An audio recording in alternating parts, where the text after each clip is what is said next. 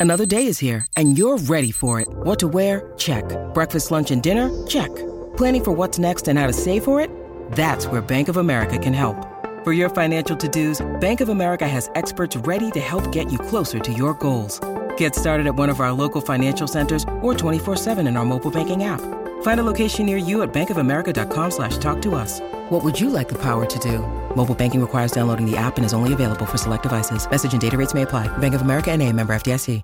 Mother's Day is around the corner. Find the perfect gift for the mom in your life with a stunning piece of jewelry from Blue Nile. From timeless pearls to dazzling gemstones, Blue Nile has something she'll adore. Need it fast? Most items can ship overnight. Plus, enjoy guaranteed free shipping and returns. Don't miss our special Mother's Day deals. Save big on the season's most beautiful trends. For a limited time, get up to 50% off by going to BlueNile.com.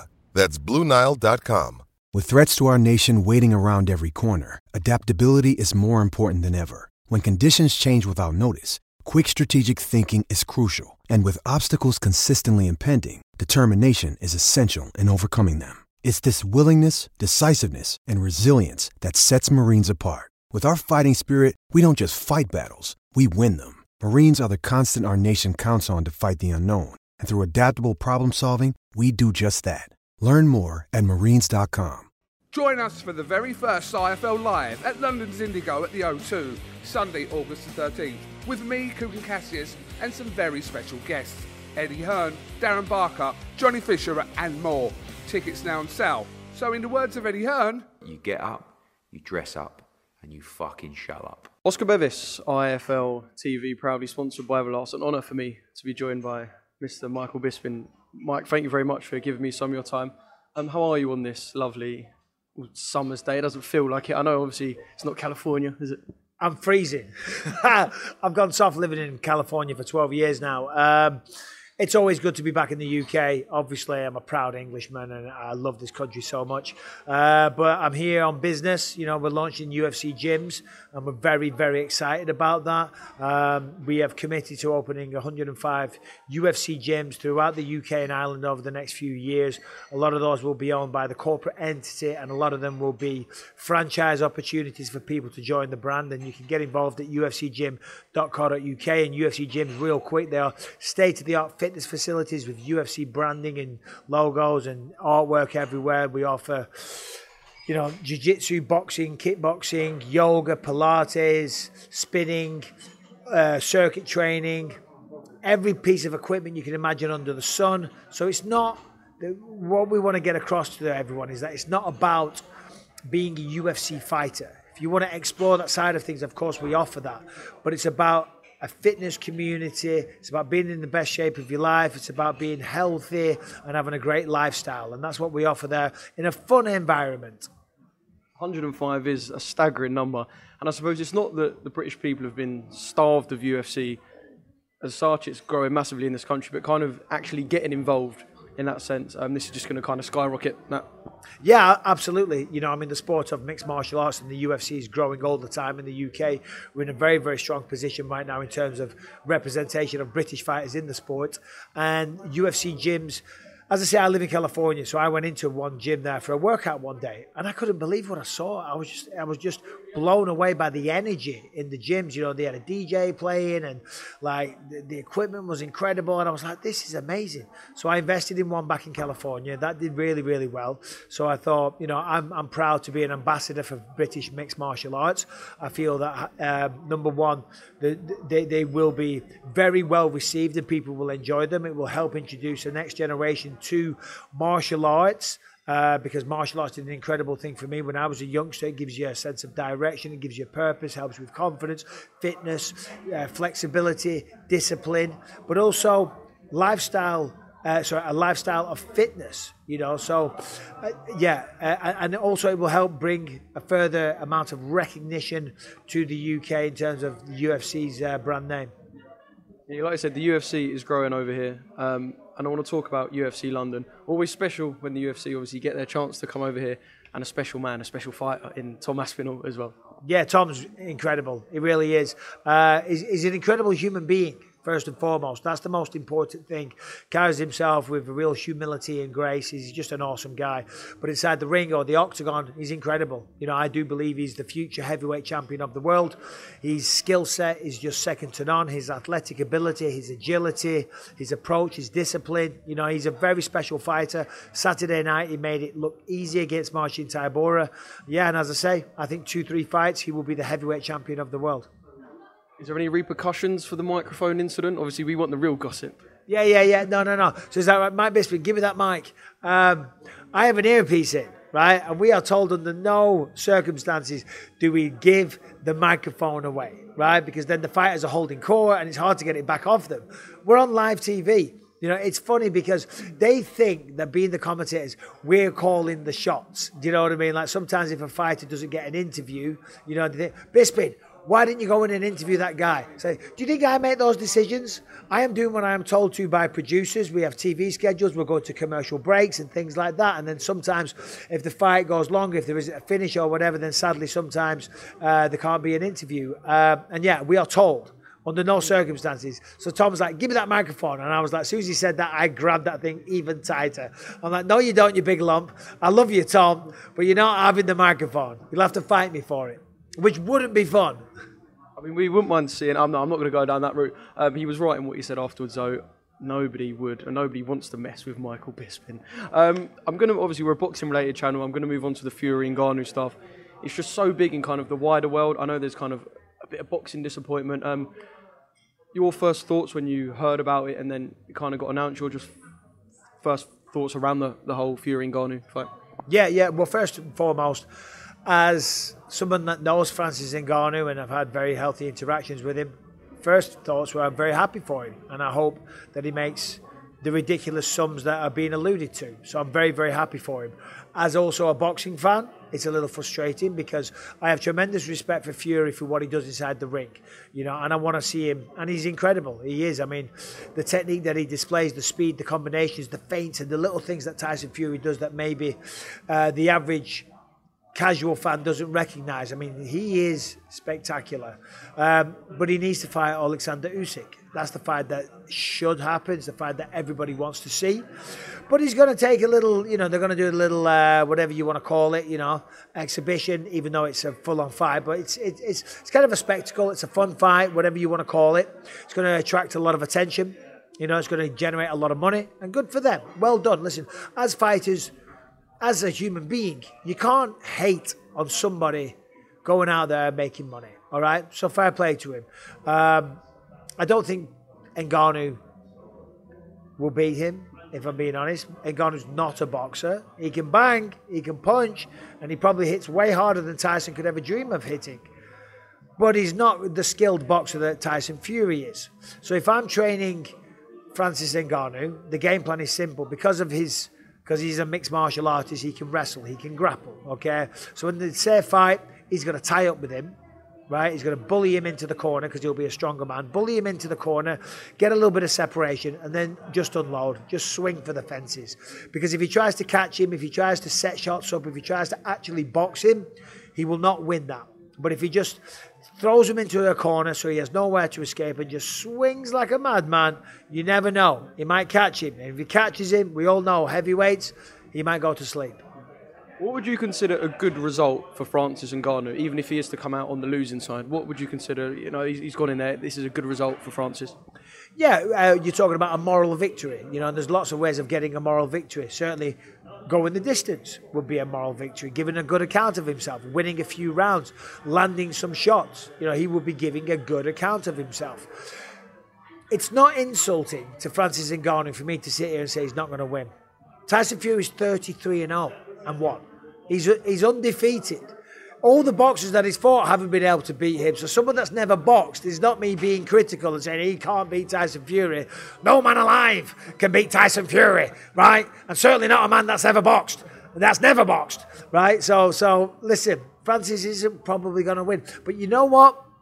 You never know because he has the X factor, he has that power, and that's what makes it interesting. That's what makes it exciting, and that's what's going to make it a blockbuster fight.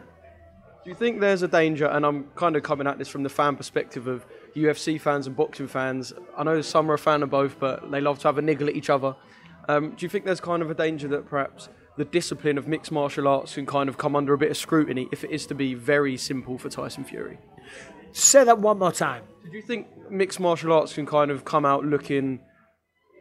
I would say I'm not going to say looking bad, but come under a bit of scrutiny if it is to be a very simple method of victory for Tyson Fury. Um, right. No, I don't. I understand what you're saying because a lot of pro boxing fans, if they see Francis Ngannou get outclassed, if they see him get, you know, mocked in the ring, or if Tyson's you know, doing what he does and he's taking the piss out of him, then that reflects badly on mixed martial arts. It doesn't reflect badly on mixed martial arts. It just means that somebody that's never had a boxing fight in his life lost to the greatest heavyweight we've ever seen, probably in our generation.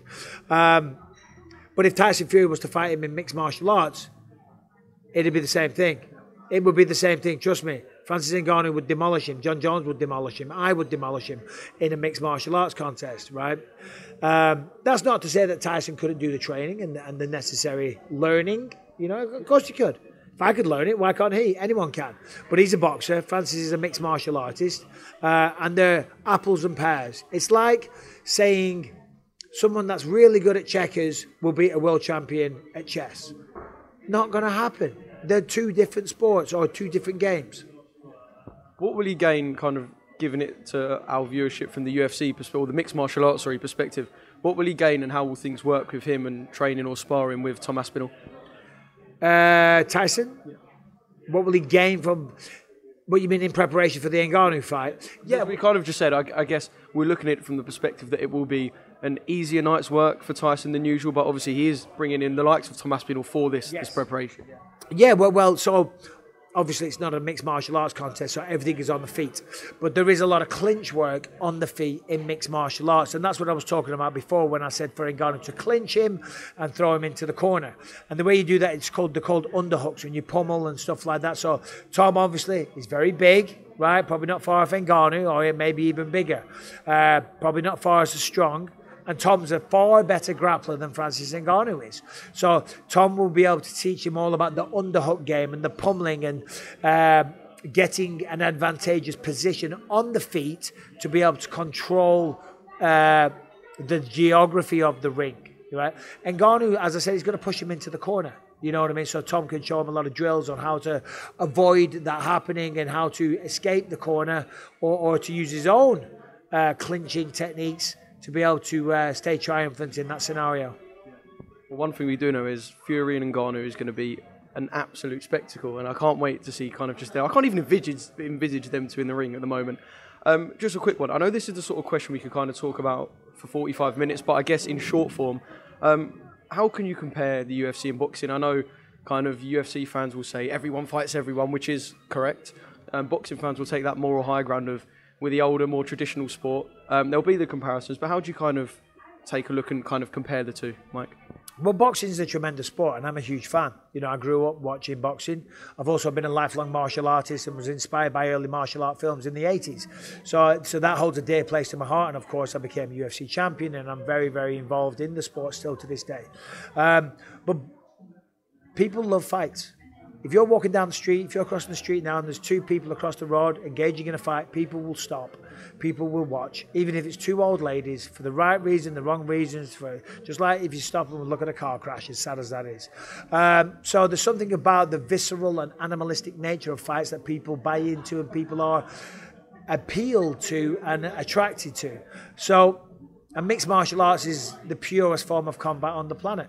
It is. It's as simple as that. It's, boxing is great but it's a limited skill set. But it's boxing. It's a different sport. As I said, chess and checkers. Mixed martial arts is very cerebral, it's very methodical, it's highly technical, but it's also wildly exciting and explosive as well at the same time.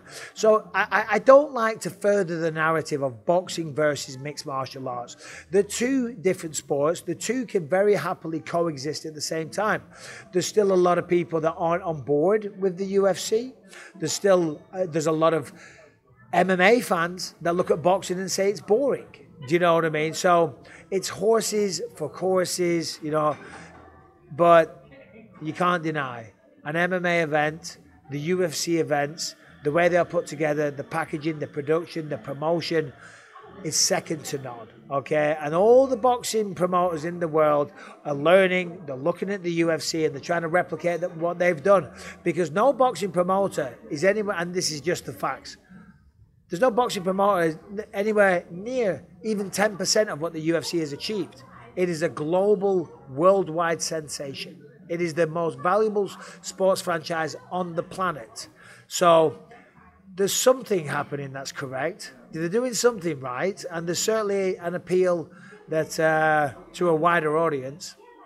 I guess there's massive appeal in the fact that the fights that people want get made. I've never been down the pub and listened to my friends who are big UFC fans talk about a fight that hasn't been made. It would be at best fantasy fights from different eras involving the likes of yourself, but it would never be these two current guys. When are they going to fight? And I suppose, I guess that's a problem right now in boxing.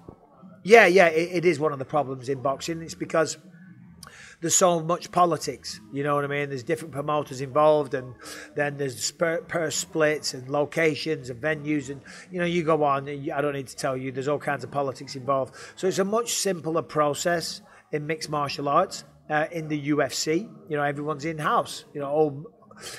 Uh, uh, promoted by the same promoter. It's the it's the UFC, you know, so we're all in house. So therefore, those fights, you know, just being honest, they're easier to put together. But of course, fighters aren't forced to fight anyone, right? When I was fighting for the UFC, you're not forced to fight. You know, we sign a contract. They present a matchup. You can say yes. You can say no, uh, but we don't say no. You know, if we don't say no, because that's what you're supposed to be doing. You're supposed to be testing yourself. You're supposed to be looking for the toughest fights possible. You're supposed to be going into a competitive realm where you don't know if you can win, right? And that's what pushes you to get better. That is what makes you strive to succeed and push yourself the extra mile in the training room, okay? Because you don't know. There's nothing endearing about seeing a bully go out there and beat up somebody that they know they can beat. But there is something that is captivating and captures the imagination of someone that is the underdog, that is prepared to take a chance, prepared to take a risk, and prepared to say, you know what, I'm going to have a go. I'm going to give it a try. And then they come through and they win. Everyone loves that story, you know? So, um, yeah, you know, there you go. Brilliant. Um, a quick one on Jake Paul and Nate Diaz and kind of how you view that. Yeah, uh, listen, I've got nothing against Jake Paul. I don't know the guy. I've never met him personally. I've been on the receiving end of many a DM from him. The guy's a bit of a tool in that regard. Um, fair play. He's going out there. He's living his life. He's trying to be successful. He is successful. He's very successful, and he yearns the kind of attention and the kind of reputation that fighters get, right? Everyone wants that. Everyone wants the ability to dominate another man. Everybody wants to be known as the toughest guy in the room, right? That's why we're seeing all and sundry get involved in the fight world these days. Everyone, celebrity influencers and all the rest of it, they're all trying to box. Uh, Jake Paul uh, has fought one boxer in his entire career and he lost right? That should be the fight that he's looking for. Uh, a rematch. We're not hearing about that. He's gone back to his old MO of taking someone that's not a boxer, that's almost 40 years old, that fought as a lightweight, 155 pounds, when he's walking around at about 205, 210, right? So he's fighting a way smaller guy that's not in his prime, that's never boxed before. That to me doesn't get my respect. As I say, I don't know Jake Paul, so I'm not trying to disrespect him, but I'm a figurehead in combat sports, and, and I, I, have to call it like I see it. Fighting a basketballer in Nate Robinson, a wrestler in Ben Askren, you know, okay, he fought Anderson Silva, who was almost 50 and lost his last six or seven fights in mixed martial arts. So it, again, he's, he's, he's, choosing very smart matchups. And with Nate Diaz, he's running a risk here because, okay, Nate Diaz has a huge following. He's as tough as they come and you never know, he might just pull it off. But Jake is the bigger guy, he's the younger guy, he's the actual boxer, he's in his prime. You know, everything leans towards Jake Paul. And that's why he's picked this fight because Nate is known for being a tough guy. Nate does have a huge following. It will do big numbers because of the Nate Diaz following and Jake Paul's following as well, let's be honest. Uh, but he's taking a very calculated risk. Mike, brilliant. I really appreciate your time. I said one last thing, but I've got to just do this. Perhaps an on the spot question. Um, the Michael Bisping return in any form. Any form. I love that hesitation because it means there's a niggle yeah, in you. Yeah, no, uh, maybe a drinking competition. um, uh, my fighting days are done. Now, that I say that today. Sometimes I think I could come back, you know, and I could, I could. But I wouldn't be able to get licensed. The, the cat is out of the bag in terms of having one eye and having a fake eyepiece in, so I wouldn't get commissioned. Uh, an exhibition bout, maybe. You know, I'd do that because I could get licensed for that. So any of you little dickhead YouTubers, I mean, Jake Paul sent a contract to me a while ago, and uh, we said yes. Funnily enough, we never heard back from him again. So you know, he just wanted the clout because he knows I got a big mouth and I'll talk about it. So it makes him look like he wants real, real challenges. But then, uh, but then he doesn't respond. But uh, I'm happy to say that I had my place in combat sports. I've been there, done it, got the T-shirt. I'm happily retired. I'm very happy and content with being a commentator and an analyst in the sport. Combat sports and martial arts have done such wonderful things for my life. I never thought possible. I'm living a life that I thought was just a dream, and that all comes from what combat sports has given me. So I'm very happy and very content. Sports Social Podcast Network.